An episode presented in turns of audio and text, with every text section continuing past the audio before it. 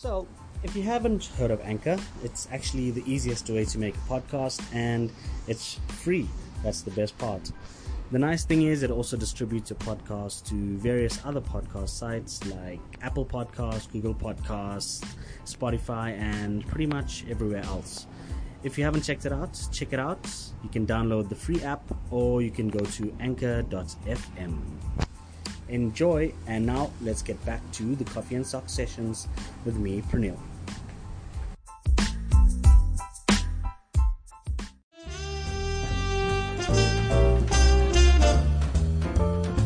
Ah, there we go. Perfect. Hello. Hello. How are you? Good. How are you? Good, man. So good to see you again. It's been a long time. I know. It's Eh? been a very long time. You're looking really cool in your, I don't know, professional situation there with your backdrop. Oh no, it's just my wall. It's not as it's not as impressive as you might think. It's just a wall in my lounge. I had some some frames up, like, but they uh, I just took them off for the for this because they kept reflecting pretty badly. Yeah. Um, but yeah, I'm just like chilling. I, we got the black walls done during lockdown. I think we wanted a change. oh, looks good. It's just black walls and bright colors. So it's either red or white. Everything's either Oh, cool. yeah, so pretty cool, man. And you, yes, it's, a lot has changed since we last chatted, since I've last seen you, in fact. Yeah.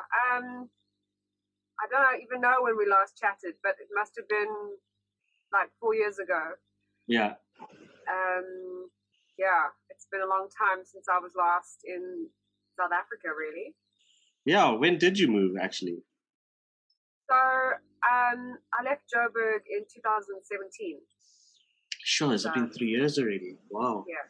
So that was April 2017, and um, and yeah, it's been quite an adventure since then. It's been, been amazing, but Yeah. most definitely I do miss home a lot. Oh, yeah?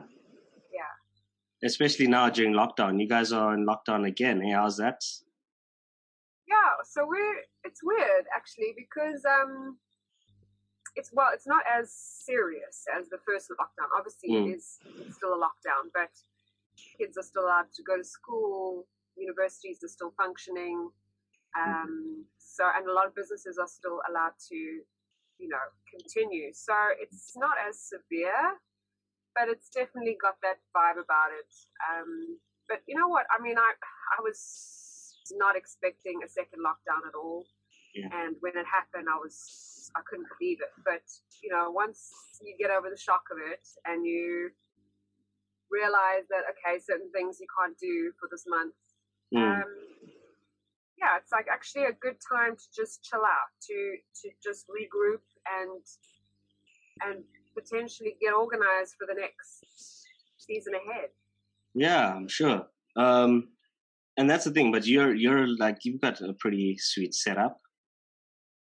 You've got some nice natural views. You you've got. It doesn't really feel like much. Were you in the same uh, area during the first lockdown?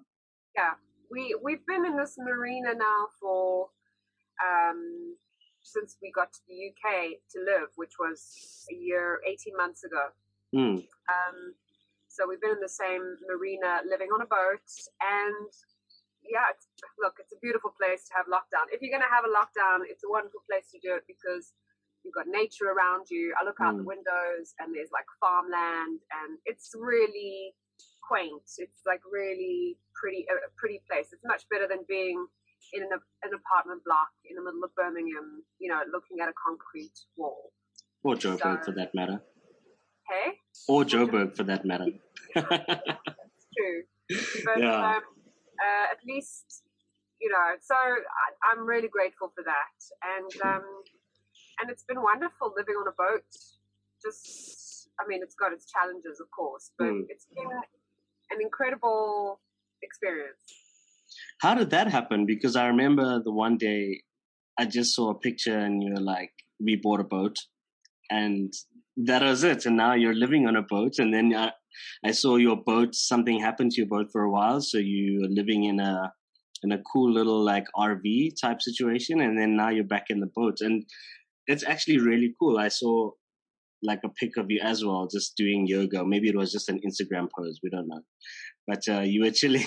You've got a little like jetty um, that you were just chilling on around the water. That's, I mean, that was pretty, pretty therapeutic yeah, I to mean, look that's, at. That's right outside this window. Um, you know, being in the marina, you you moored up so that it's a narrow boat, so it's only two meters wide, but it's like 21 meters long. So it's like really mm-hmm. long and thin.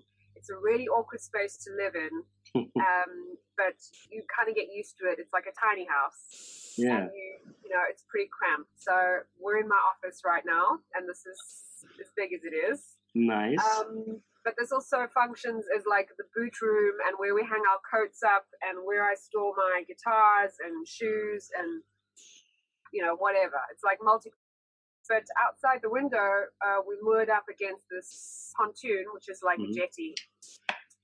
And so at least you have access to the full side of the boat. And that's where in the summertime I was doing my yoga and on the roof of the boat because the weather was so beautiful and as you know, I'm sure you do know that the British summers are so short and fleeting that you just have to like enjoy them to the max because they yeah. really are really beautiful, but it is very short. So yeah. and now we're into autumn and it's getting cold and yeah, it's gonna be a long winter. yeah, winter is coming. Yes, it is. It. Uh, yeah, and yeah, it's heating up like pretty hectically. I mean, I was uh, in Durban for a bit, and it was sweltering. So I grew up in Durban, but I haven't. I've lived in Joburg now for close to fifteen years or sixteen years. Um, so for those who don't know Joburg and Durban, Durban is very humid. It's at the coast, and Joburg is very dry because it's it's the high Highveld. It's it's up more inland, and Durban was so humid it was actually like I changed at least three times a day. I showered at least five times a day. You walk out the shower, you're sweating. And we had a wedding, so we were dressed in like a suit, whatever. And it was oh, already like, yeah, and it's already super kind of uncomfortable because it's during COVID, so there's all these restrictions and you have to wear a mask all the time. So it's already like you're out of your comfort zone. And it was sweltering. I swear it was just sweat wow. and now I've come up to Joburg and it's completely dry. It's absolutely dry and it's and both places were above 30 degrees um, pretty much the whole time. Wow.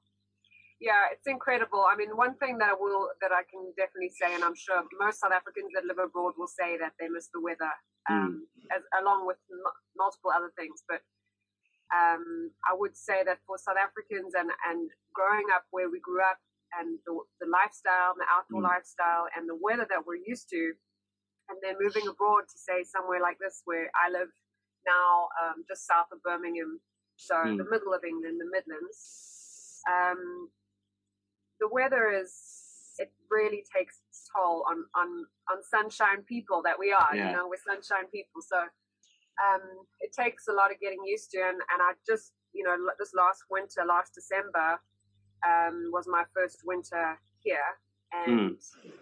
it was it was definitely it was definitely hard just because yeah. of the lack of light. I mean, now it's just gone three o'clock here, and this and I, we have one maybe one and a half hours of sunlight left, and then it's gone.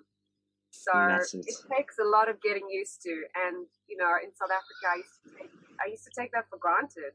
Yeah, I mean, here now it's like close to seven. It gets sun goes down in Joburg a little later as well as we start peaking into summer. It's, I mean, yeah. it's, it's, super bright. It looks like it's nine a.m. here right now. Um, and it's weird because when I was in the UK, with I've been there two or three times, and every time I was there, it was during the winter, and every single time it was super hot. I, I experienced the 27 to 32 degree um, temperature range. It was insane. It was every time I've been there, there's been some sort of weather phenomenon that everyone couldn't believe. So I've never actually experienced. I brought the sunshine. So I've yeah. never actually experienced this. I mean, I've experienced the European, like I spent some time in Switzerland and Austria and Germany. Um, and I experienced proper, especially in Austria, we did snowboarding there, so that was about minus twenty two. So I experienced the cold, but with the U, with like England in particular, I've literally not experienced it, and that's the one place we always say as South Africans, like, oh my god, it's like you'll get so depressed if you're a sunshiny person. You've got to be so careful with your mental health and stuff. And yeah. it's weird. Well, I know you haven't experienced it, but all everything that they say is, is true about it. That you have to be quite like thick-skinned, and I guess that's why there's so much. Um, you know, they make such a big deal out of out of festivals like Christmas and mm. and all the traditional stuff because you know in the middle of winter, opposite to the southern hemisphere, of course, the middle of winter is Christmas. So it's like something to look forward to in the darkest time of the year. And to be honest, I've never had such a festive winter time before. Yeah. I guess because they make it so. so no, it's beautiful. There's like so markets everywhere yeah. and glühwein everywhere. It's it's really like it's super special. Yeah. No wonder, yeah, like you say, no wonder it's the favorite part of the year for a lot of European countries because yeah. it's it's through the cold. You have these amazing markets. Everyone's just in a festive spirit. You've got glühwein, so that always oh, helps. And yeah, so I guess it is it is this pretty it's a very picturesque time as well. I think it's growing up we always used to see the the white Christmases on, on television as kids in South Africa. I remember it was like, wow, it's so amazing, like a white Christmas. Because we will never experience that. I think it doesn't snow much, uh, if ever. Yeah, um, exactly. There's been a few crazy times. I think 2012 it snowed in Joburg. That was was it 2012 or something like that? 2008 or something. No, it was 2012, yeah, and it just randomly snowed. Um, but that was about it. So, yeah. Why, why did you leave, actually? Uh, why the big move? Yeah, so basically, I mean, I was doing music, as you know, in South Africa for mm. a good 10 years. And, um, and, and we did really well. We had some really great shows. We had some fantastic times, and I loved it. I think after about 10 years, I started to feel as though I'd hit some kind of ceiling. Yeah. Whether it was there or not, I don't know. But I just felt like I was doing the same circuit, doing the same things. And it wasn't really changing when I, I couldn't feel any growth happening. It was at that point that I realized that I need to like make a change in my mm. life. And there was an opportunity for us to um, pack up our house in Melville, yeah. rent rent the place out, and and go and have a new experience. So we decided to well, we joined yachting. So we started in France, and we joined the yachting industry, and that's what we did for about two years. Me and my partner, mm-hmm. and um, and you know, I kind of just had a break from music, like a complete yeah. break. I think I needed that to be honest, yeah. because there's only, you know, I recorded my fifth album just before I left, which was weird, but that's what happened. The timing was a little bit wrong. But um, so I recorded this album, released it, and then packed up and left. Wow. And then I took a break from music for those two years that we would that we were in the yachting business, and it was at that point that I started to really like crave creativity again. Started to feel that thing that I hadn't felt for a while. Like when you have a break from something, it makes you realize what you love about it, what yeah. you miss about it. And so we traveled and we went to the States and we went around and I played open mics here and there, but never really did anything big. Mm-hmm. And then it was, it got to a point where you can only travel for so long. You kind of need to go home at some point. Yeah.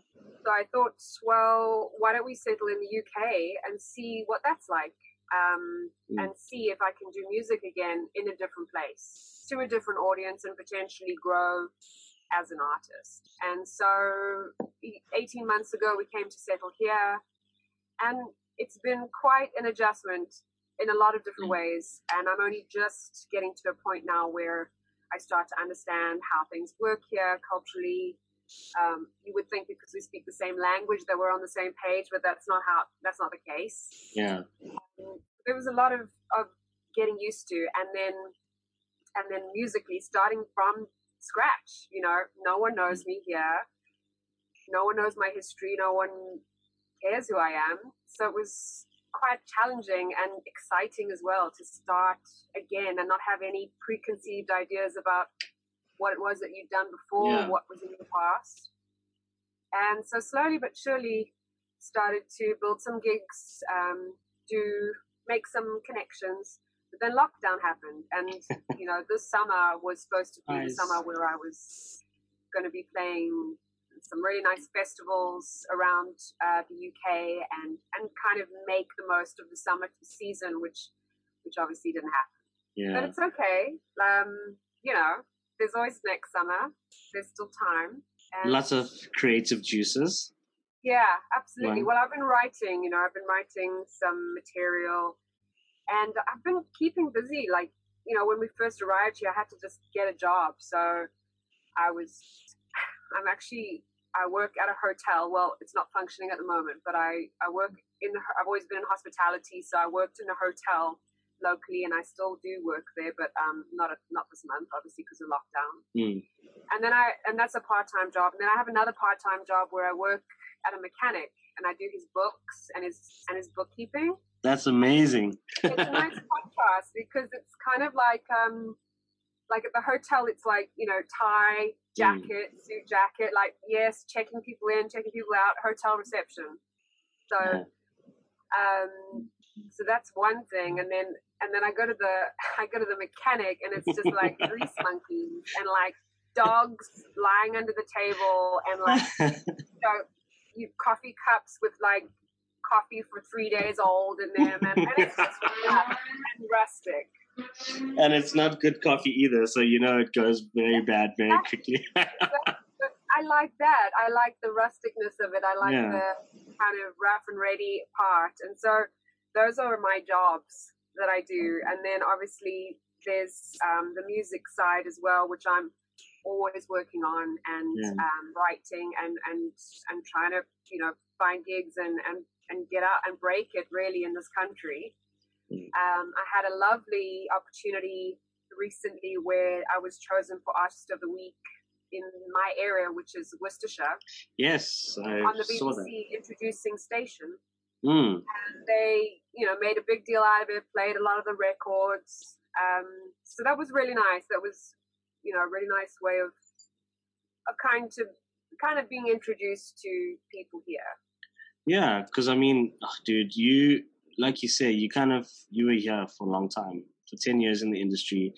You really dominated. I mean, you had such an amazing following, and you'll always have that following. I think that's the thing with your audiences.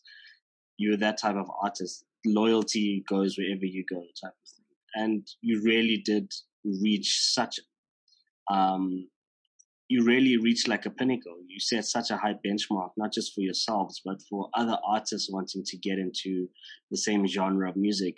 And when I had seen that you were moving, I was like, this is really cool because you speak to Josie and you look at Josie and she's very chilled and then she starts singing and you actually don't know where this voice is coming from. It's one of the most incredible voices I've ever heard. I remember when I first listened to uh, Leyland. That's and right. I, and I, that was my first introduction to you uh, when I started at UJFM. And I was like, my God, who is this?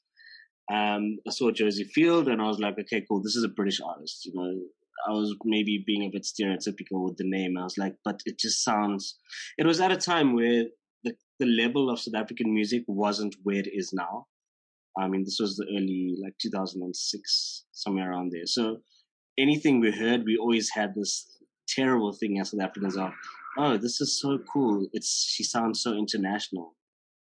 And now when you say that, it it doesn't make sense because our music is the quality is so exceptional, but you were already there. And that's why everyone, for me, I even thought, where's this girl from?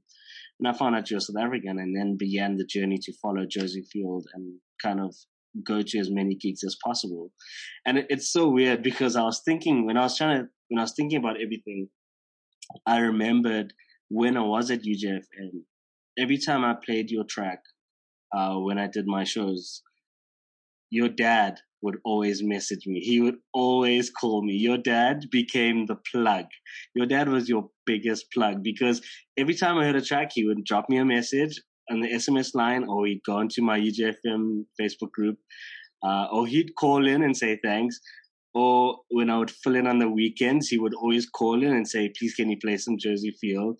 And he, it was so cool. I had this relationship with your dad Yeah. based on your music and we would just literally he would call in sometimes and in between tracks i would just have these long conversations and he would fill me in every week he would fill me in on exactly where josie is what josie's doing uh when her music's dropping and it was actually it was actually so cute and now i still follow him we're still friends on facebook with him so i still see like you know his journey and now he's like living his best life there i think in cape town um, with an amazing view True. Well, thank thank you for being so accommodating with him. You know, my biggest fan, of course, is my dad.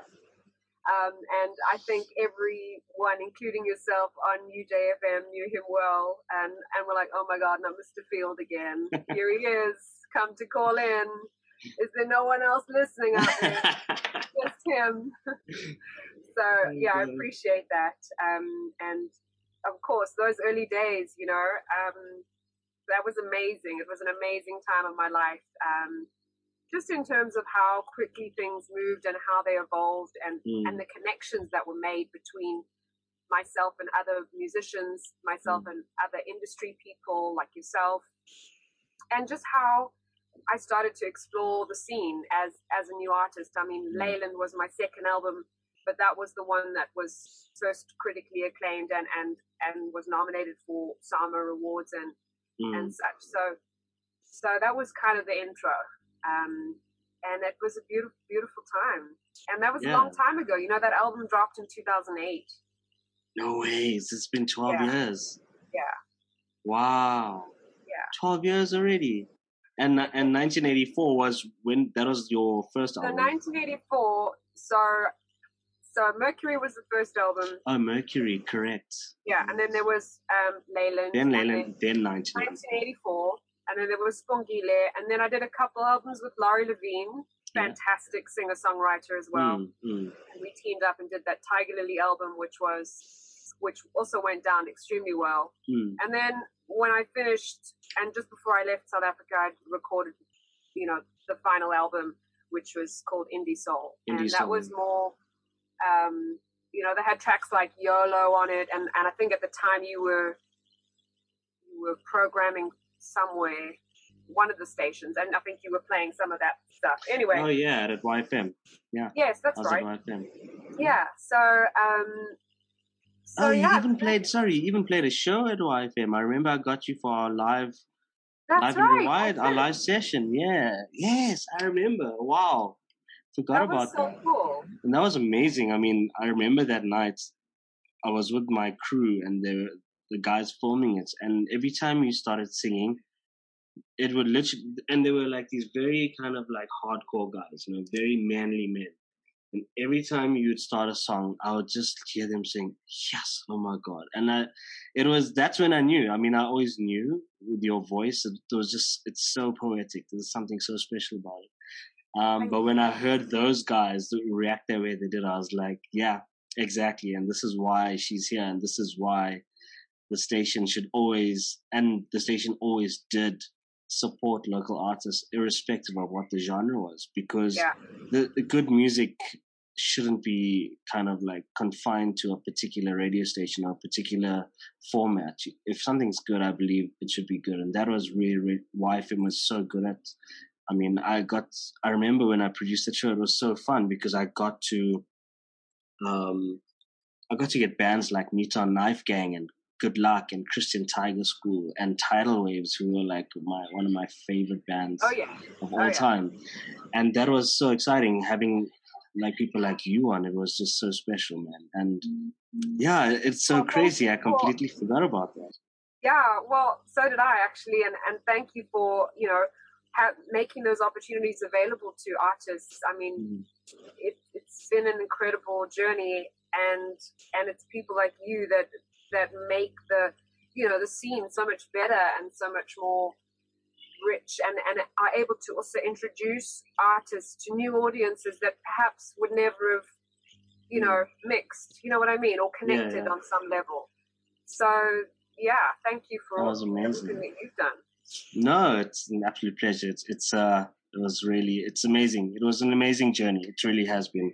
Um, but when you moved, were, did you have to complete a certain number of albums with your label? You were with Sony, correct? No, I was with Gallo. With Gallo. So Warner Warner Brothers. Warner. Um, but there was back in my day, mm. there was this offshoot, the South African version, which was Gallo Records. Yeah. And they did really well for, for a long time, I believe. Mm. Um, and I, I was signed to them for a three album deal.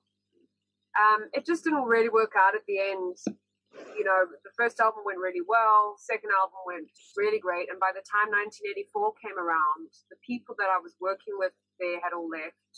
Mm.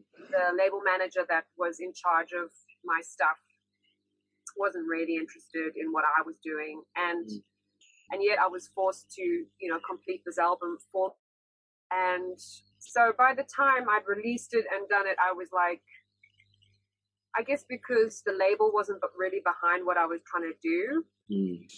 um, and then we just didn't, you know, we weren't connecting properly on that level. Anyway, I finished my deal there and I left, and then I was independent, and then thereafter, I recorded two albums with Laurie Levine, recorded two of my own, all independently, all mm-hmm. funded, you know, um, privately, and mm.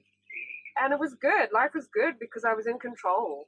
Yeah, I and found I was in control of what I was doing, and look, it was hardcore. Like, you know, if you are an independent independent artist, I think a lot of people think it's just about like you know, people used to ask me like, well, if you're not playing and you're not like on stage, what do you actually do with your day? Do you just sleep all day? It's like, I are you mad?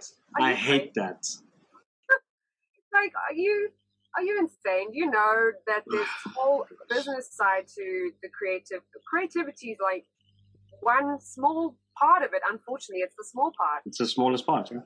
It's it's the important part, but it's and obviously nothing else could happen without it happening but it's the smallest part in the puzzle and mm. once you've done that part you need to do the business part and obviously that's where the hard work lies yeah so you know i that's what we did it full time and it was great i loved it and there's something really special about running your own business yeah. as i'm sure you know um, very very cool so mm. so yeah I'm, I'm hoping to to get to a point where all i do once more is is music and and practicing yoga like um i i want to ideally get to a point where i'm writing songs for other artists yeah.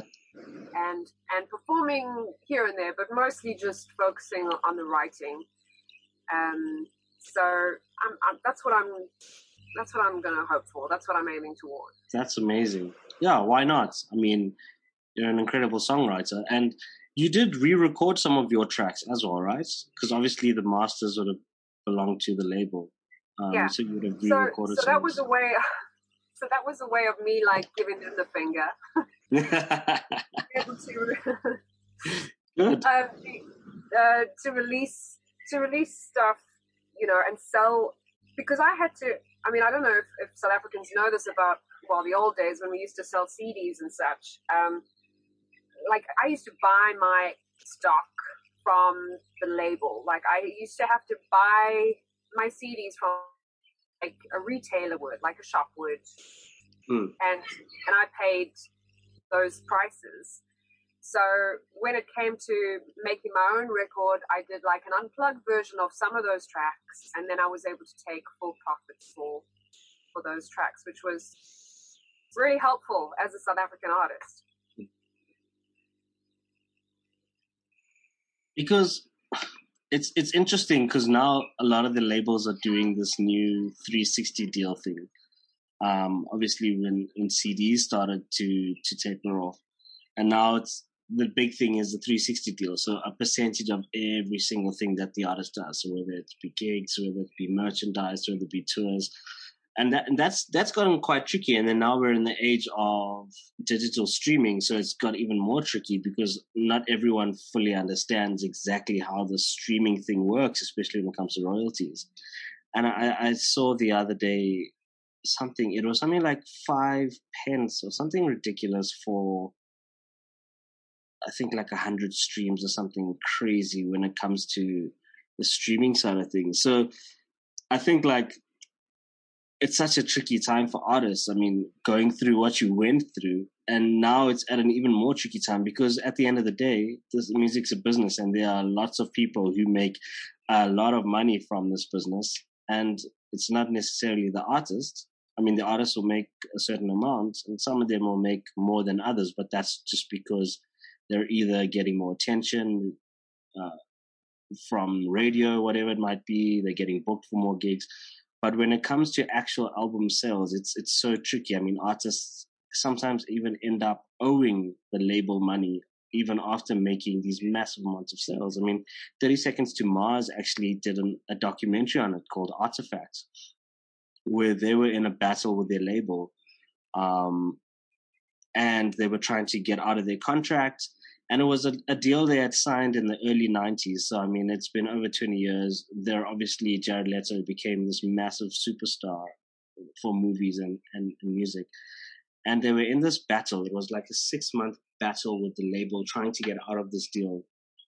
And it got to the point where the label even started taking everything. They took their cell phones they took um, they took their hard drives their laptops. I mean in the documentary, I remember they were he was playing on a piano, and they were like, "We want that. That we own that because you're signed to us. So every single thing you do belongs to us." And it blew my mind. I think like this is the stuff, especially in South Africa. I mean, now you'll hear it more because people are speaking up about it more because you don't need to be signed to it. But for a long time, I think, and even now, a lot of South Africans don't understand how this business works.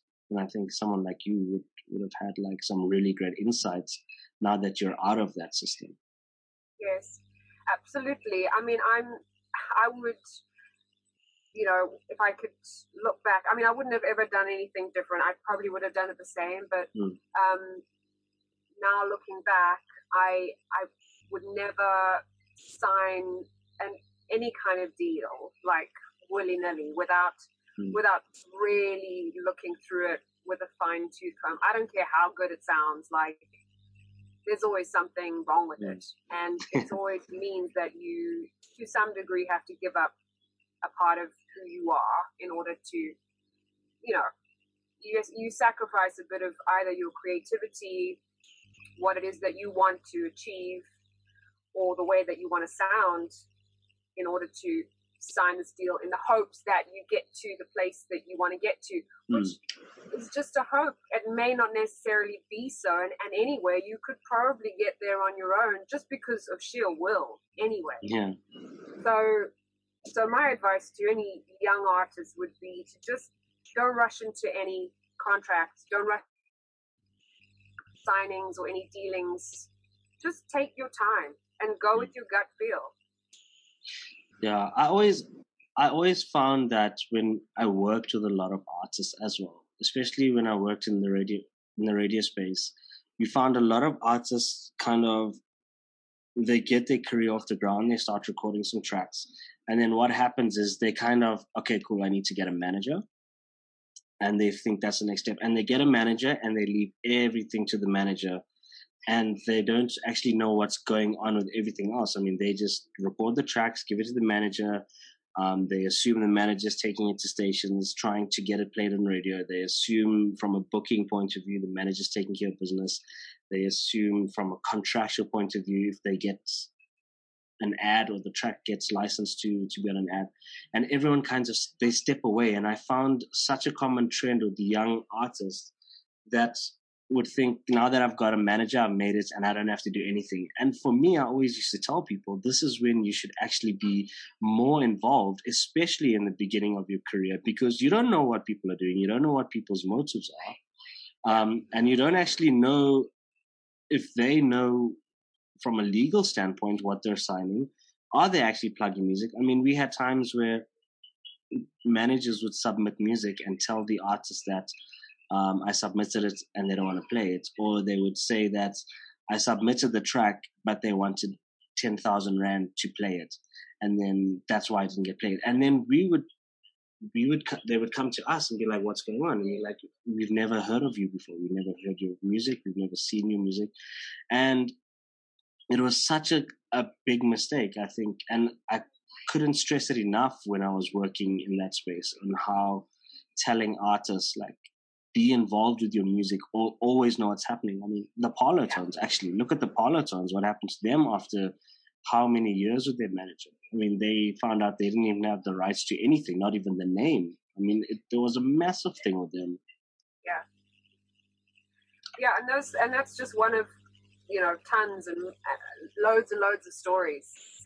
Um, yeah. so it's um yeah, it's nothing new. I think the important thing is if you're passionate about something and if you want it to work, you need to oversee it. You need to make sure. You need to follow up. You need to be the one. No one wants it more than you do.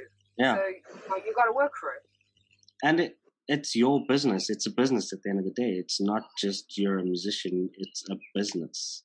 Like we, like you said earlier, you run your your music career or your artistic career exactly like a business, and that's I mean, that's what labels and managers do. They run it like a business, and that's how they're making the money. So you should always do the same and know what's going on.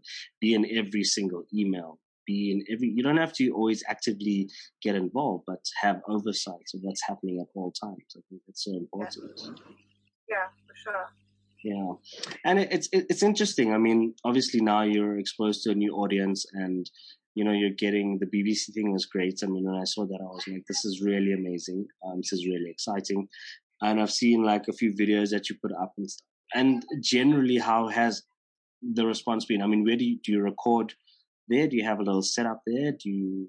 I don't yet. I mean, the idea was to use this year as as a means to really start to lay the foundation of mm. of of living on land. Well, so living in a country and as opposed to traveling. And then once you live in one place, you can start to think of other things beyond, you know, where you're going to sleep that night. So, so yeah, staying in one place for 18 months has really been helpful in order for me to like start my music thing off. But with unfortunately, with this year, it hasn't happened the way as or as quickly as I would have liked. Yeah. So I'm meeting with a couple of people. I've met some amazing people I'm just I just want to keep meeting people because I feel like you know I don't want to start partnering or recording at the first studio that I find. You know what I mean? Like you want to be yeah. you want to make sure that you with the right people that you are connecting with other creatives on the same level or that you're going shooting for the same goal. Yeah. So that's really what I'm working towards. Um, there's a lot of really cool stuff happening here my sound is very, very different to everything else that I've heard around here. And the feedback that I've had um, so far, which, you know, there hasn't been much that I've been, I've only done a few things, um, has been really, really great. And um, yeah, I, I just hope to continue on that path now. And, and the idea being that next summer, which is, um, you know, next May, mm-hmm. that I'll be able to line up a couple more festivals and do more touring locally. Yeah. And hopefully by that point, well, I've made a little goal for myself for this end of this month to record a little, like, very rough EP yeah. with the songs from this year. And then, so I have something to move forward with. Um, I'm still very closely connected with Kevin Leicher, who recorded and ah, produced yes. all of my albums. He played. Home. He used to play the percussion stuff for you, right? Um, no, Kevin. Kevin and I. He produced all the albums, and he, well, he's a multi instrumentalist, so of course he can play percussion. But his main yeah, I mean, like he used to play the drums, and he used to do a whole lot of stuff for your live performances. I think, like he used. That's to, right, but yeah. uh, mostly his main thing is guitar. So toward the end of my years in South Africa, the two of us would always play a duet, and he would play amazingly guitar. And um, so he's still in Joburg. You know, he, he's a lecturer at City Varsity in Braamfontein, um, head head of department, uh, the, the sound department, and he he does really well there. And, and we've always had a great relationship. We are trying to figure out how we can bring that relationship to online, where I can record, send him stuff, he can send it back, and we kind of create digitally like that. So I'm working on that. I'm working on doing some demos locally, and then obviously the live scene. Like as soon as we get back on the road again, or mm. we are able to go out and play live music, that's what I want to do. Um, I feel like live is still a place where people connect, you know, yeah. and and it's still a place where where people where you, where you, someone would see your music and and believe what they see instead of hearing a production online that maybe or maybe not who you are. Yeah. Um, the live the live place for me is still where it's at, and that's where I want to meet other musicians and potentially, you know, play with other musicians. Um, mm. So yeah, I mean, I've got all these. I'm just really excited about the future. I just, I really am, and and there's a lot going on, and it's just a case of, you know, being able to get out there and do it. Yeah, I think that's what COVID, uh, this whole lockdown has taught us, like to do all the things we've always wanted to do. I mean, like you, you're ready, and I'm sure you're going to be more hungry than ever the moment you're allowed to hit that stage again and start to do live gigs. I mean, that's that's what I think so many of us, like in any area of our life, we've all kind of neglected. We kind of assume work comes first, or this comes first, and that comes first. And I'll get to this one day. And now you get to a stage where you realize can't do the things I love or all those other things. And now I'm stuck and I haven't taken time out for myself. So I think like we're all kind of going to be super hungry. I mean, like with this podcast, I've been wanting to do this for almost two years. And then I finally decided, you know what? Like if I don't do it now, I'm never going to do it because my life's only going to get more hectic. I mean, I'm not single. I mean, if I have kids, like oh, things are going to change. You know what I mean? So yeah. I think that's what's really exciting time like the present. It, it really is a case of like acknowledging that, finally coming to that realization, and then finding the time to do the things that you love. That's mm. that's all it is, and it's up to you to make it happen. I mean, you you know, one day I'm gonna wake up, I'm gonna be 50 years old, so I may as well do what I want to do now and mm. and quit waiting around like, oh well, you know, next year will be better or this will be better. It's like just get on with what you can do now. Take control of what you can control now and, and work toward that end goal, you know, with that in mind. Yeah. Because it can all get ripped away. I think we've learned one thing this is that everything can get ripped away within a second. I mean, people came into 2020 with jobs and a lot of them have lost their jobs. People have lost their homes. People have lost a lot. There's, there's a lot of people that have lost a lot during this time. I mean, some of us are very blessed and very fortunate to have been able to continue with work and keep our homes and have food on our table. But it's been like a really eye opening time. And I think it's like learning from your mistakes is one thing, but learning from the mistakes of everyone around us. Not that everyone made a mistake, but I think we've all made that. We've been lucky to not have been punished for not taking time out for ourselves more than some people, which is we should look as as a blessing. You know what I mean? So I think like I remember my wife and I have been saying, if we don't learn from this now, then we don't deserve to go to make it out of whatever comes next, whatever challenge comes away, because this has been an absolute sign. Like this is saying to us right now, if you don't do it now, you're gonna wake up. And I never, I was never afraid of getting old until the one day I thought about the thing you just said, where you wake up and you're 50, and that scares the shit out of me. yeah. it scares the crap out of me. Like, I, I don't want, I don't want that to be the case. Like, I'm, I start thinking about getting to 40, and I'm like, that scares me because there's yeah. so much we want to do. You know what I mean? So I know. Mm. So it's time to like crack on with the to-do list then, right? Exactly. That's exactly it. So, and I mean, it's, it's really cool. Like you're doing yoga now, you're teaching yoga class. Is that something that you always were interested in or is it just something that you needed as a kind of an escape as well? I mean, and it's very good for creativity. Yeah, well, I mean, it's always been part of my life. Like I was introduced to yoga as a teenager. My mom practiced it I would join her when she went to her classes, and I just loved it. I, I always loved it, mm. and I did it on and off throughout my life. And then in 2016, 2017, I decided, right, well, I love this thing so much, I would love to share it with other people. Mm. So let me take my um, teacher training course, which I did in Joburg before I left. um, with a wonderful teacher, uh, Natalie, who runs a school there. Anyways, she she taught me so much, and she taught me how to share this amazing gift of yoga. And so there was a time when I was traveling where I practiced it for myself, but I couldn't really teach it. And this year, I managed to get to a place where I'm now teaching at two different studios, um, and and it's incredible. I think for me, yoga and music just balance each other so beautifully. Mm-hmm. Um, they're both creative in terms of teaching yoga, you know, with the sequencing and everything. So that's the creative side. Um, it's also just soul food. I love keeping healthy. I love, you know, moving and I love movement yeah. and stretching and breathing. And I think that's really important for all of us, for people that sit at a desk all day, you know, we need to do more of that basically.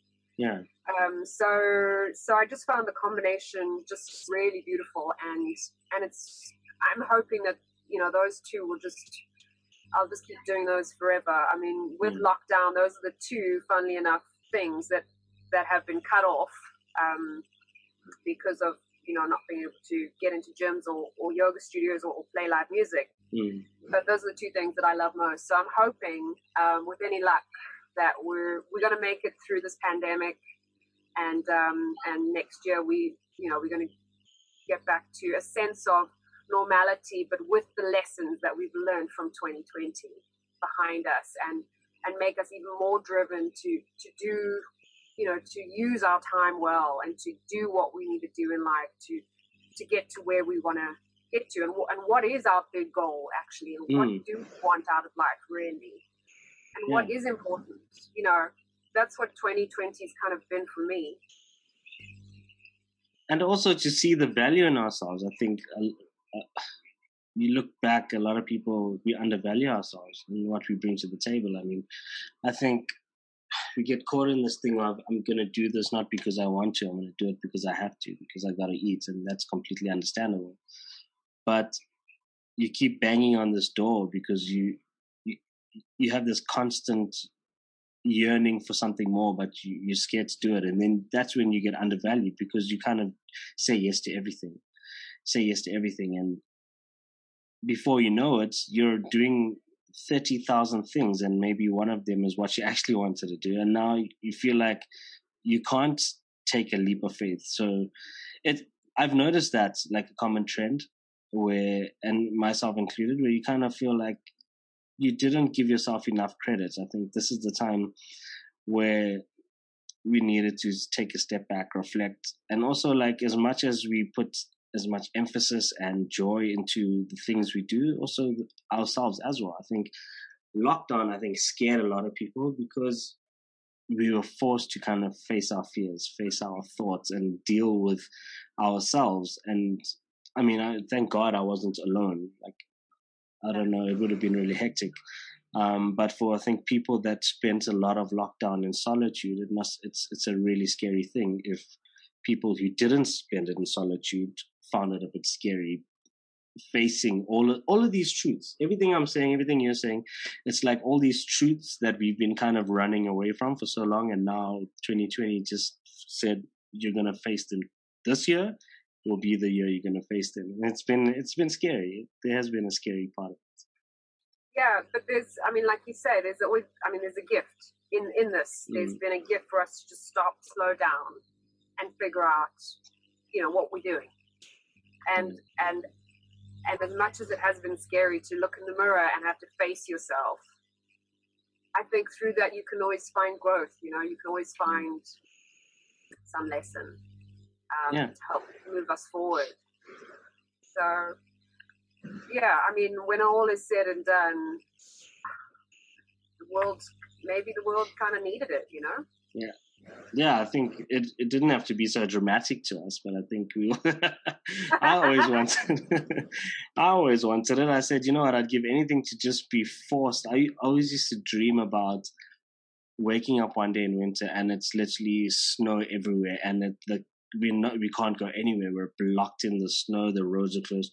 I used to honestly always think about it. I'd wake up in the mornings. I was like, I just wish this could happen, just for a few days. Where we all we do is we sit inside, in a house and you're just watching TV and you're lying under the covers and you're just eating whatever you want to eat and you don't have to stress about anything. And then, uh, well, five years later, five years later, it's, it's taken a whole year and we still don't know what's gonna what's gonna happen. So I don't know, but it, it has been quite hectic for you guys as well. I mean, the world has been in a weird space. I mean, obviously with the elections happening in the states, COVID yeah. happening, uh, the Black Lives Movement uh, stuff happening. South Africa has been going through. We've got our own things that we're going through.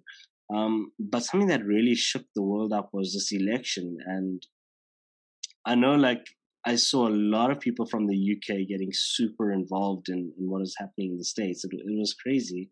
Um, were you like around people in that area where it was kind of like a really big talking point because the whole world stopped for a few days?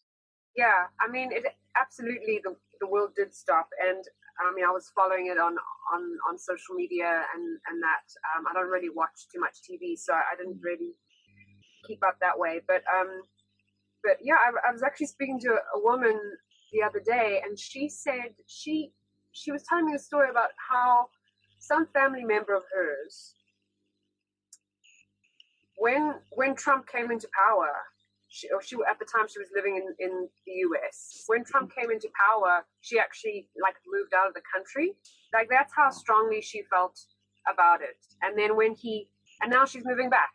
Like like how how weird that? It's like wow. you, I never thought of basing where I lived on a president, but why wouldn't you? Like that would make so much more sense. Like right. you want to live where people share the same ideas or as you or you you feel like some kind of connection or that you ha- have these agreements that you that you stand by? Yeah. So that was that was interesting. But well yeah, look at the number of people that have left south africa and gone to australia. You know like comedians often joke mary i'm leaving. I'm going to australia. You know it's, it was such a common thing. It's like the moment anything happens they're like okay cool. Everyone's moving to australia again. It, so i guess it makes sense. I just think like I think the Trump thing really caught people off guard when he, he got elected. I think no one, and one, I, I don't know, like it was the less of, there were two evils. I mean, Hillary Clinton and Donald yeah. Trump. They weren't really spoiled for choice, to be quite honest. No. Uh, uh, you're right. So yeah, I mean, as much as I, I don't, I don't follow politics that closely. Yeah. Um, I, I'm really thrilled that that you know there's been this incredible movement or shift of energy, should I yeah. say? Yes, say that, yeah. Um, because that's good. Let's let's change it up. Let's shake it up. Let's do something different and see what happens. So I'm excited for I'm excited for that. Yeah, it's going to be interesting. We, yeah. We're in for a very interesting two years. It's funny how suddenly there's a vaccine that's kind of ninety percent the moment Trump's out of the news breaks and suddenly there's a vaccine that's ninety percent effective. I, I think the conspiracy theorist in me just says this is the timing of this is in, it's just too much. I think. Uh, yeah. So I always find this stuff interesting. I mean, we know that this this whole virus has become like a political uh, porn for a lot of people, the vaccine and stuff. So it's crazy. That's a whole other other rabbit hole. I mean, I was yeah. never really interested in politics so much, but I've become so fascinated with politics, but more American politics. I'm very fascinated by American history. And I think the more I got into that, the more they, they go hand in hand. The history of everything is where the political landscape um, heads eventually in, in 10 years is kind of like a lot of it's big picture thinking. I mean, now people are saying Joe Biden probably won't last six months. He's probably going to have like some sort of mental breakdown, and Kamala Harris is going to take over. So then, and people are saying that's like the kind of the plan they're making. Like that's why they were pushing for Joe to get it. Um, because wow. he's also got some crazy mental issues. Um, it's wow. I mean, he's old. I mean, yeah. I mean, there was a short time where I was living in in uh, Florida. Uh, I don't know, two years ago. Mm. And I must say, it was my first time in, in the US, and I'd always dreamt about going to, you know, to America and, and seeing the place. I always had this like big pull to go there. I don't know if that was because in South Africa we we're quite Americanized in our, our culture, mm. in our um, just the way this, like Joburg, for instance, where I grew up and where I lived all of my life in South Africa.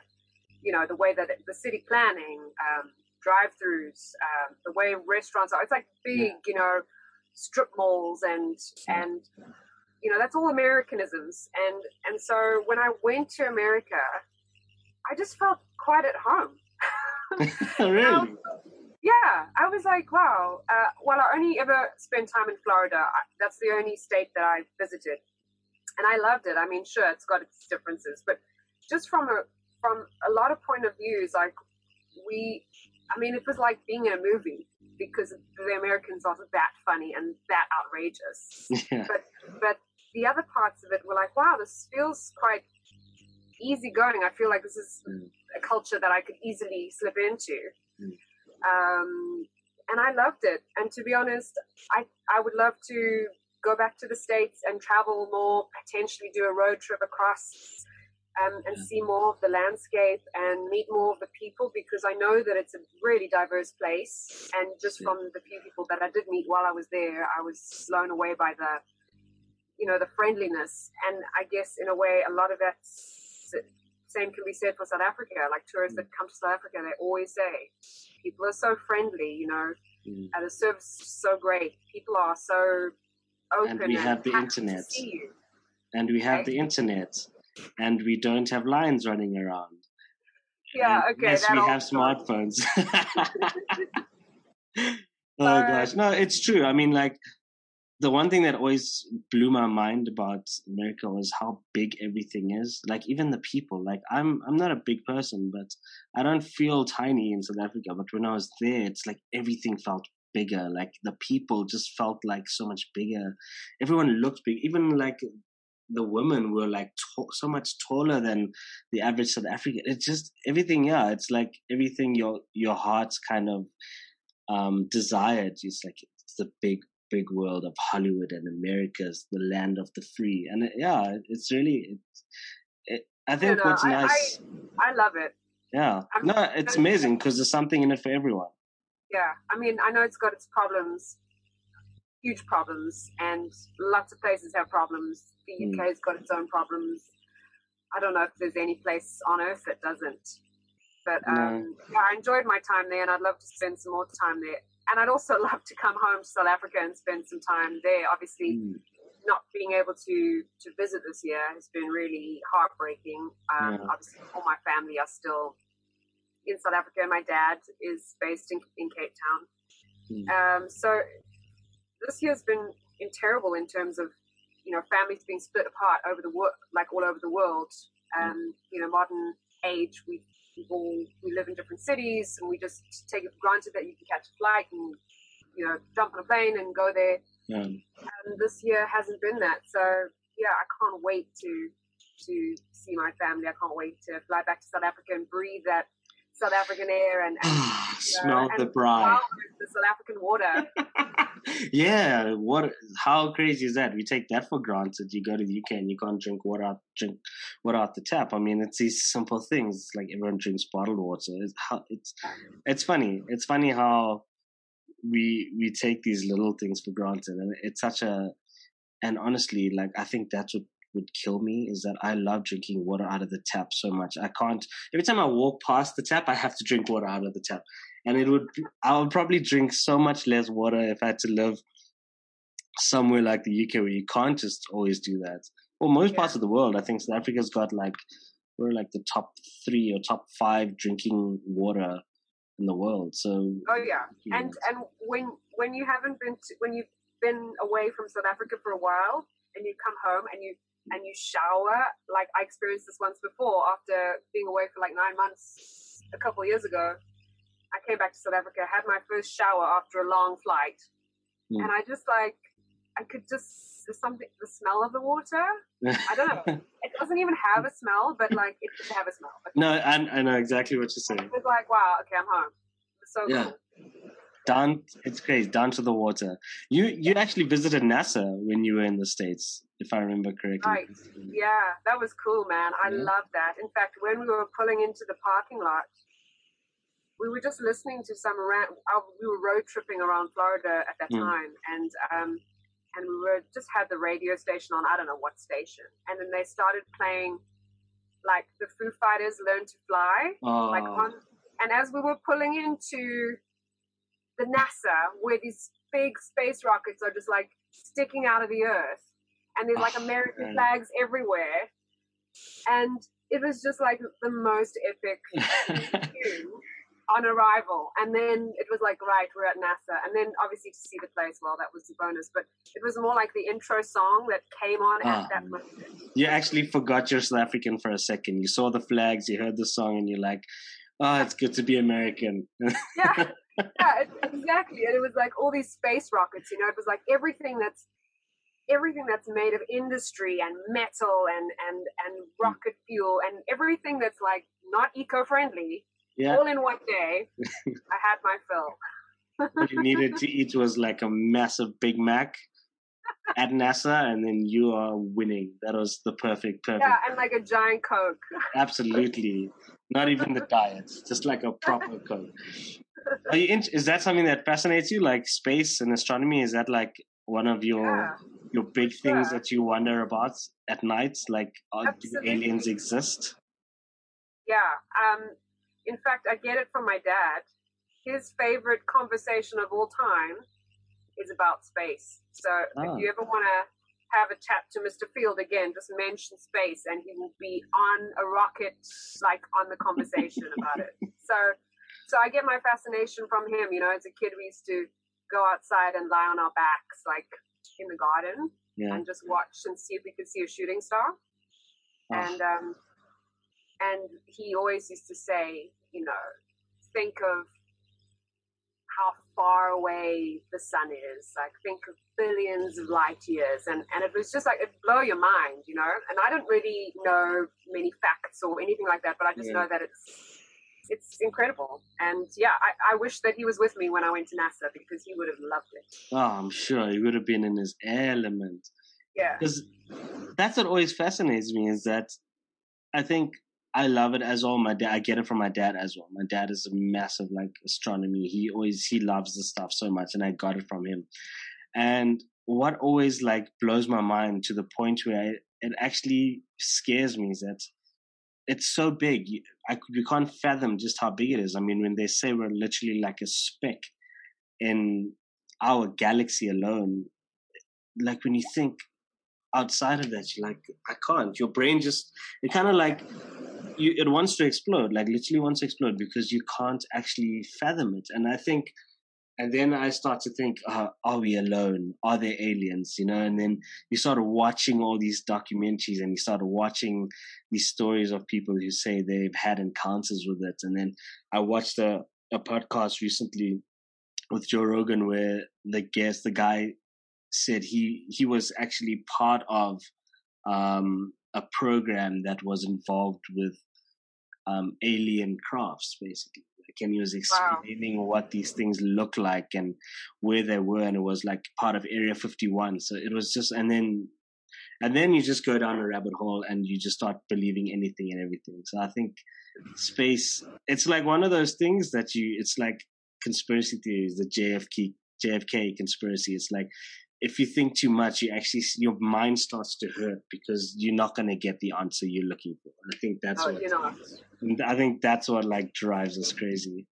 yeah i mean i i love i love that stuff but there's a you know as you know there's no answer you're not going to get an answer you can think about what it could be but yeah That's what frustrates me. I want to know all the things. I just want to be the director of the CIA for one day. Just give me one day. I don't even want to be the president of America because it's the CIA guys that know everything. They know all yeah that's true actually they do Yeah. So no, it's it's very interesting. So I think like um when we look back at like everything you've done, you've actually lived a really fulfilling and very full life. I mean, it's not complete. In your mind, it'll never be complete.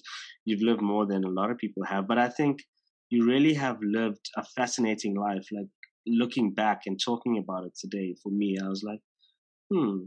I mean, I was always fascinated by you as a musician, and then you look back you moved to the UK, you you worked on yachts, you went to America, you literally have an amazing NASA story with an amazing soundtrack.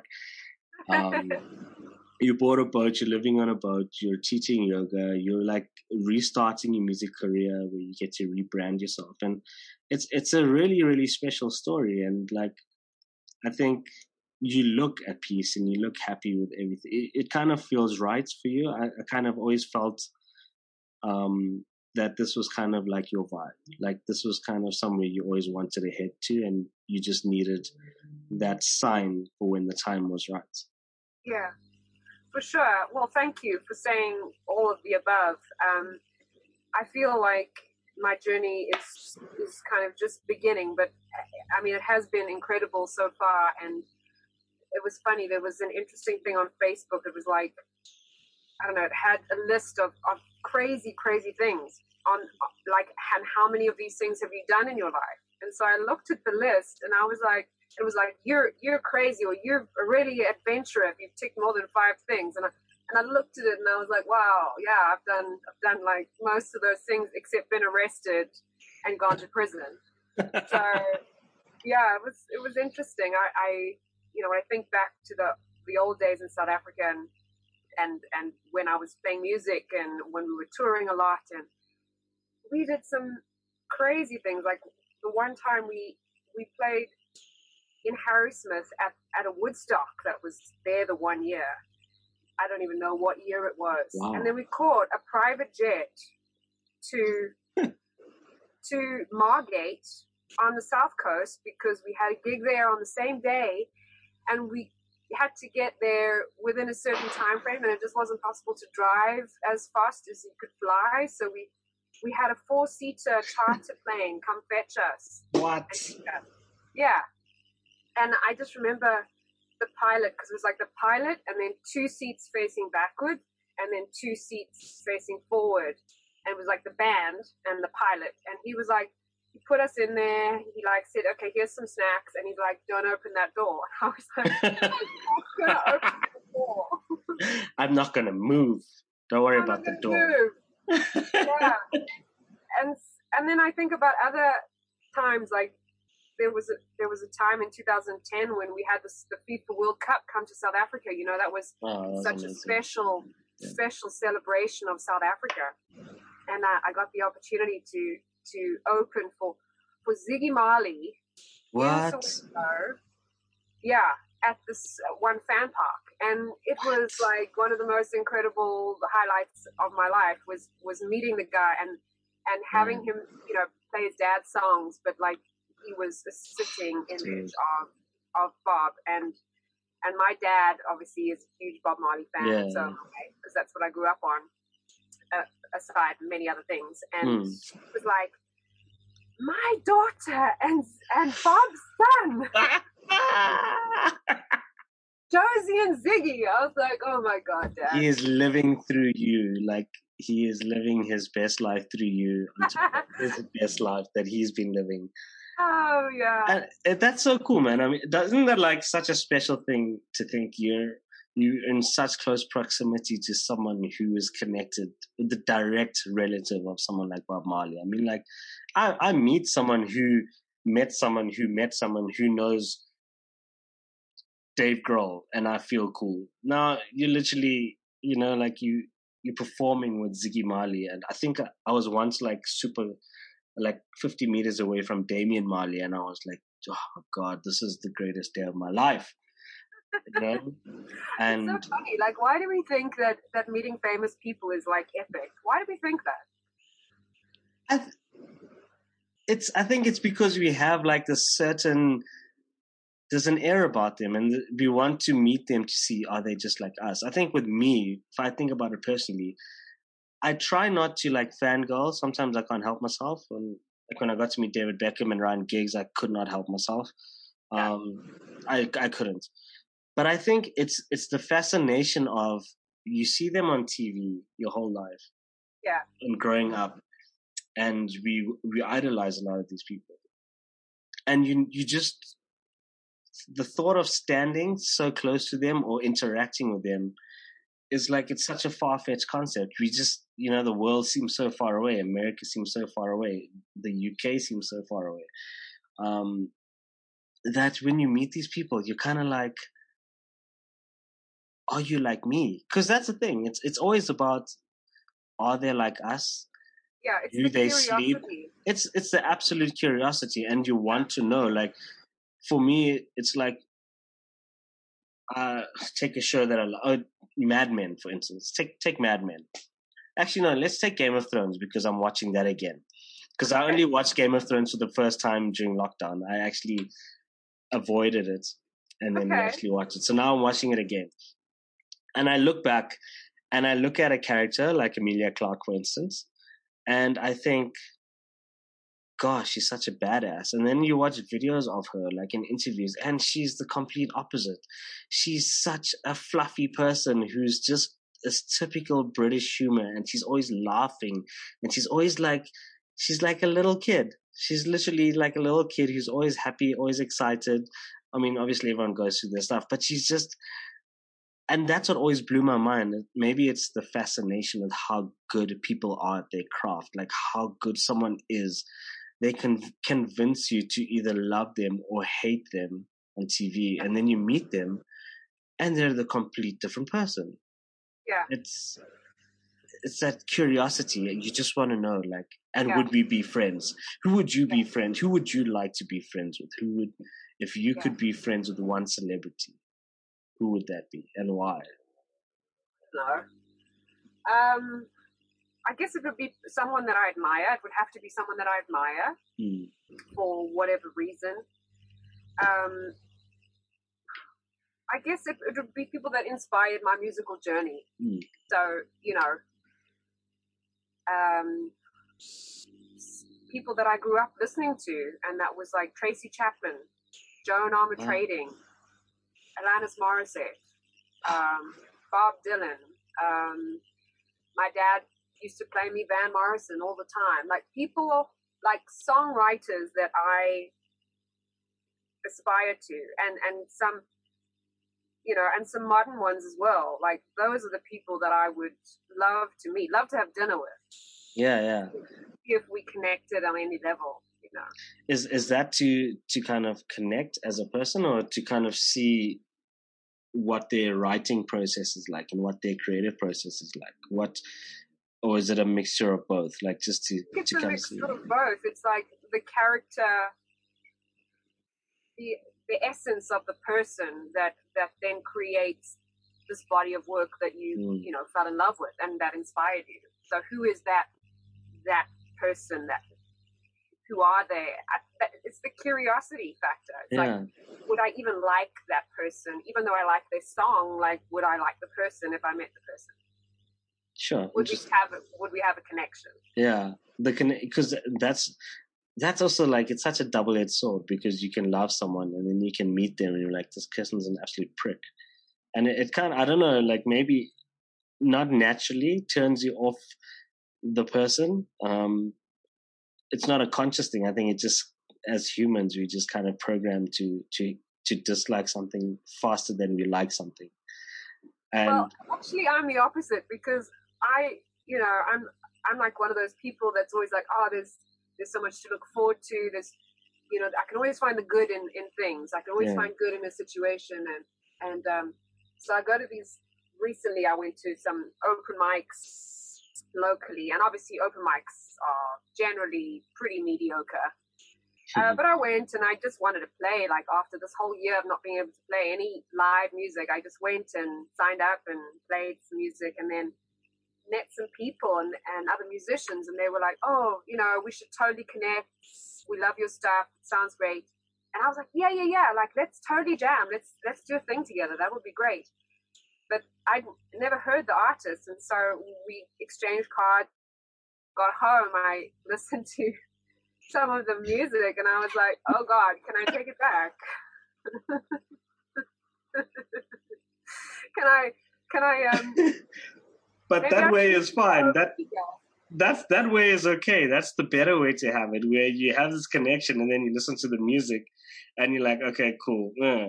But when you connect it to the music and you love the music so much, and you meet the person, and the person is just like, yes, no, I would, I don't want to spend time with this person.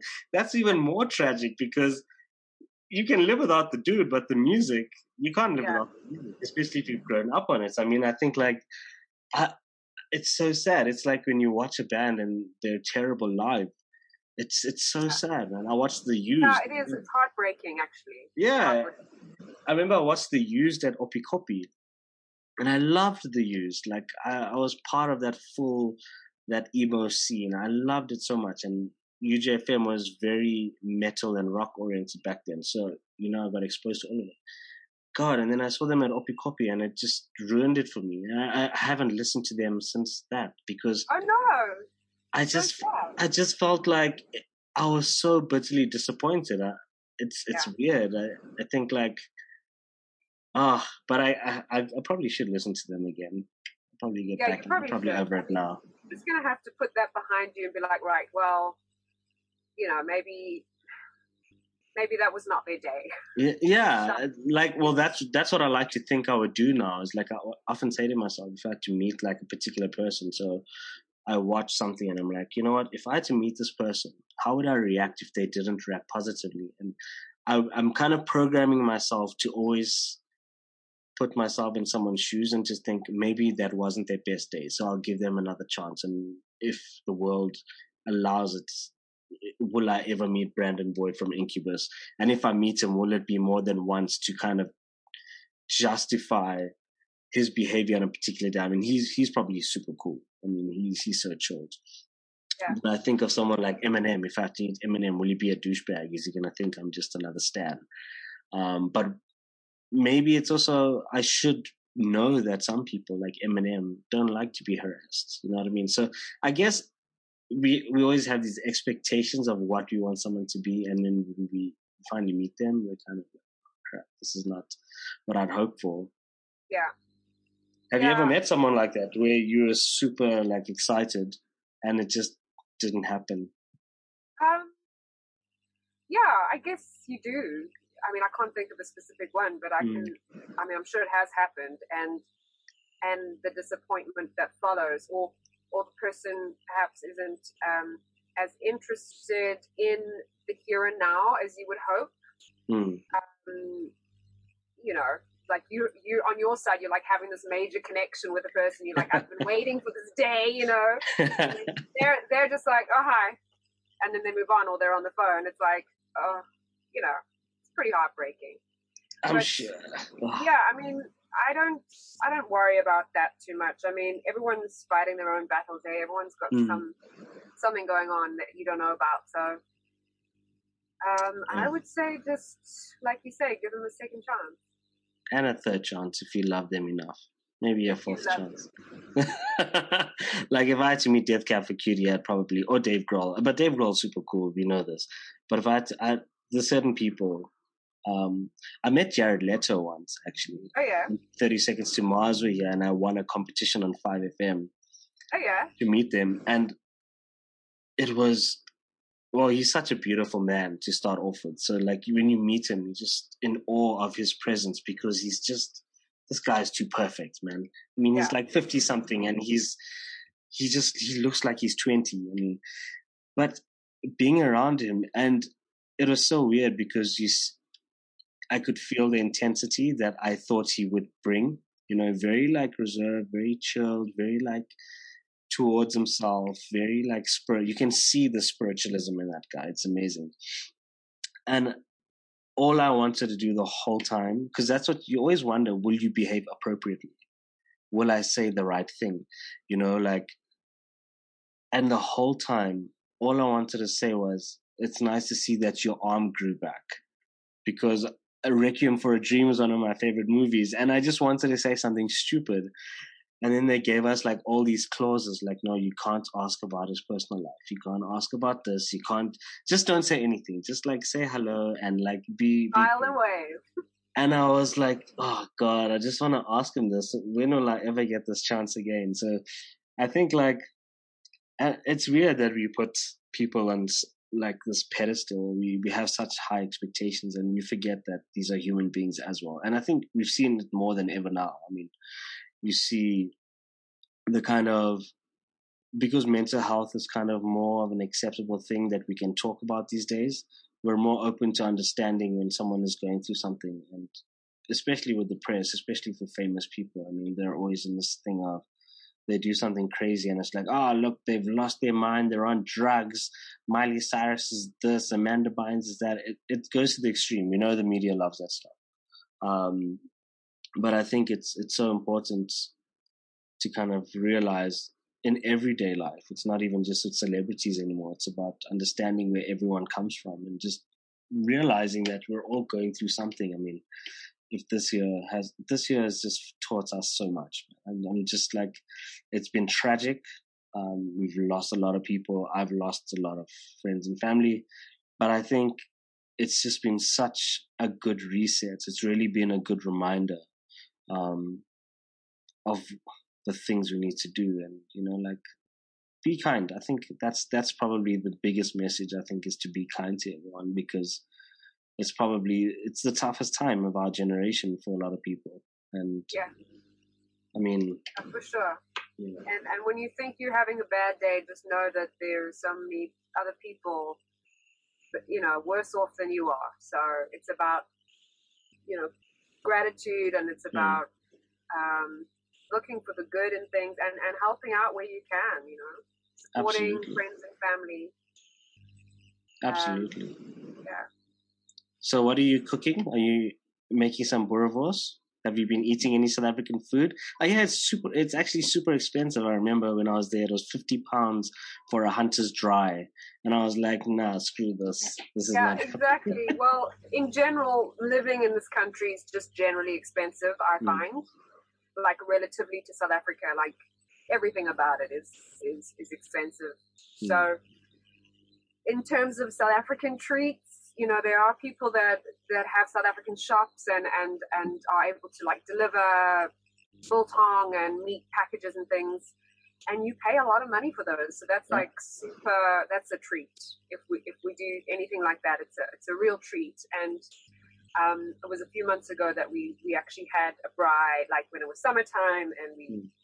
we braai and we and we especially ordered some like South African boerewors and I'm not even a big boerewors person but we, I had some, and I was like, "Oh my gosh, this takes me home," just like, just like that, just the so flavor quickly, of it. Eh? Yeah, it's just incredible. So, so yeah, I mean, there's a, I mean, there's a lot of South Africans that live here. Yeah. Um, and in fact, it's funny because in the marina, I mean, I'll I'll send you some pictures if you want to include yes, them please. at some point. Um, there's another boat here, and there is a South African girl that lives on a boat in this marina. It's like, what are the chances? You know, there's South Africans everywhere. At the mechanic, I was like taking a payment from a woman, and she's like, "Oh yeah, I'm from Randburg." I was, ah. like, I was like, I'm on the other side of the world. what are you doing here? And how yeah, did exactly. you get there? From, you know, she's from Randburg, so yeah. Anyway. That's so crazy. So you've met, so you've, you've got to meet some I guess that's the nice thing with going to like Australia and England. You get to um, connect with people from South Africa, and that kind of helps. You you kind of realize.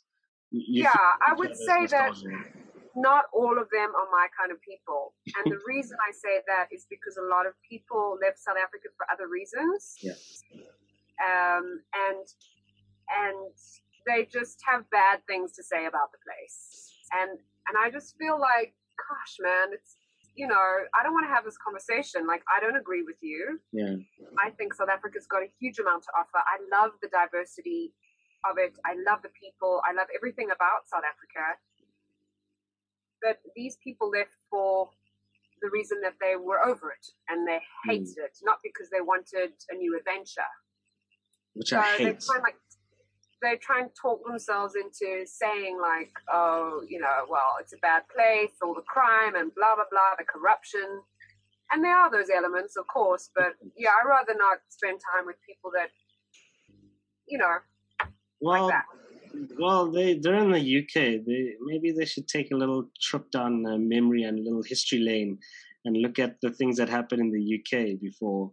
I think South Africa is we're very young in our in our corruption ways. So we're not, we haven't discovered, yes, we haven't discovered how to hide it very well yet. But the British, exactly. they've been doing it for a long time. Oh yeah. And they oh. are very good at it. So I think, but I think that's what frustrates me, man. I think a lot of people who um, who've left have negative things to say, and that, it's really sad because, like, and I think maybe some people are in denial at the same time. I think they're also like people try to justify something, and, and don't get me wrong, there are people that will just not like it anymore and they move because they move. But those are not yeah. the people who are going to say it's this, it's that, it's this, it's that. They'll just be like, we moved, we wanted a change, and that's it. Like people like you, you wanted a change, you wanted something new, and you moved. Um, but the people that just have these negative things to say, and they don't do us any justice, and we wonder why. Like a lot of first world countries have this terrible perception of us because we have people that are just bad mouthing us. Bad mouthing us, yeah. Yeah. Every it. country has a thing. I mean, it's so interesting when you when you chat to people abroad. I don't know if you've seen in Argentina. There's like a whole group of people, like Afrikaans people, that moved to Argentina. Oh, really? Uh, in apartheid ended. Yeah, it's a really cool documentary. Um, you should check it out. It's like there's a there's a, a group of them that moved, and a lot of them have started to kind of like obviously it's been a long time. It's been over 20 years since um, democracy and stuff. So when they moved away, um, obviously there are a lot of older people, so there aren't that many of them left. But it was it was so fascinating, man. Like they they had like some of these books, and they were saying they wish they could get these Afrikaans books and these Afrikaans magazines. Like I think some a group of people had sent them some, and they were so fascinated to see like the Afrikaans language, like really wow. such a big part of like South African history and so entrenched in, in society and everything around. It was it was very it was very touching. I mean, like all the all the pain and the feelings aside about um, the past, it was it was very like very sentimental. Um, it was also quite sad because they were like, you know, obviously now people are starting to lose that Afrikaansness because they've lived in Argentina for so long. So it's kind of become like an amalgamation of Argentinian lifestyle and Afrikaans lifestyle. So yeah, it was, it was very fascinating just to see like, and I wish sometimes I wish I could just fly some of these people back to South Africa just so they can come home and see their families and kind of see that yeah the country's still here. It may not be the yeah. same as it was um, when they left, but it's still such a beautiful country with so much to offer. Totally, mm. absolutely. I mean, in terms of like where I'm at, I I, I'm living here now. I'm I'm making the most of it because this is where I am, and I, I want to make a make a go of the music scene here, mm. and I'm able to work and live here. So I'm going to do it. But this is, may not be forever. I don't know what my plans are. I mm. miss South Africa deeply. But I, if I move back, I probably won't live in Joburg, and that's the reason we're currently selling our house in Melville at the moment. Um, is that I, I love KZN. Like I would probably go back and live, you know, somewhere on the coast. Maybe yeah.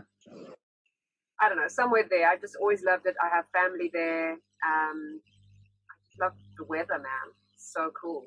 Indian Ocean, so nice oh, and warm. So beautiful. Uh, yeah, it's it's nothing like it. There is. It's it's it's an it's something else, man. I think it's it's so true. Like Joburg has kind of like I think it's an age thing when you get older for me as I got older, I was like starting to appreciate the coast more. And I think I didn't appreciate it enough when I lived in Durban for those 18 years.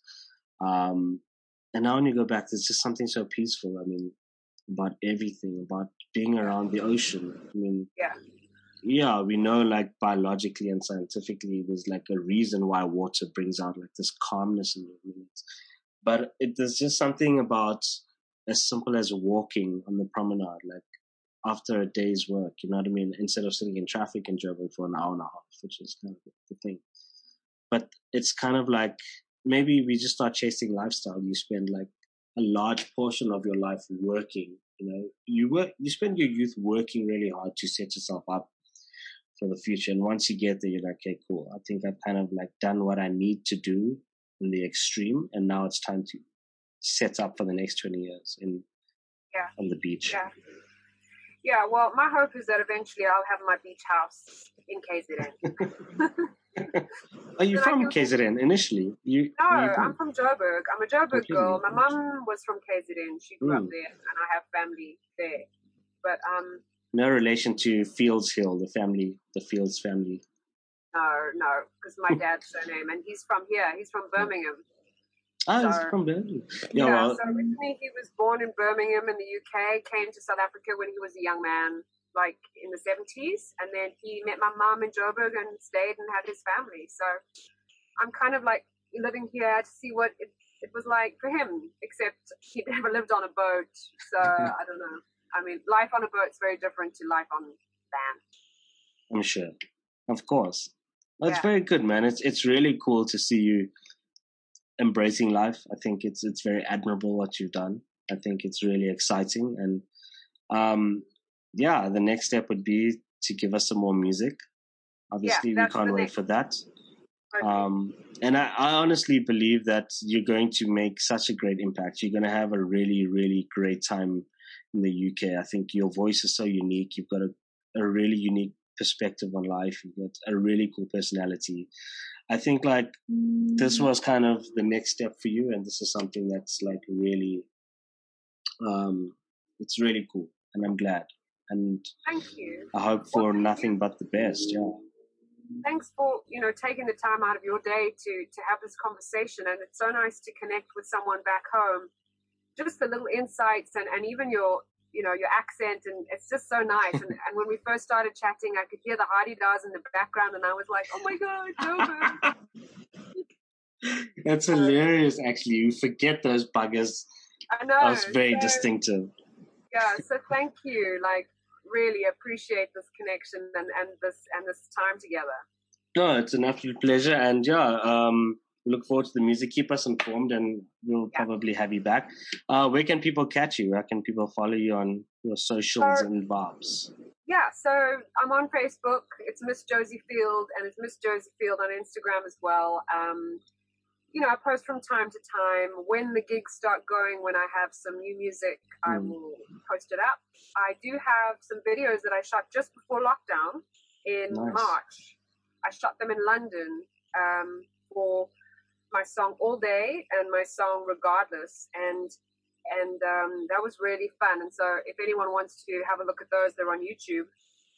Um, and yeah, I just uh, I just got this keyboard today. I picked it up off Facebook Marketplace. What? So I'm going to, as soon as we're done with this conversation, I'm going to plug her in and and um, you know do some writing. Oh, that's amazing. that. That's an incredible Friday evening. It sounds Yeah. like the perfect way.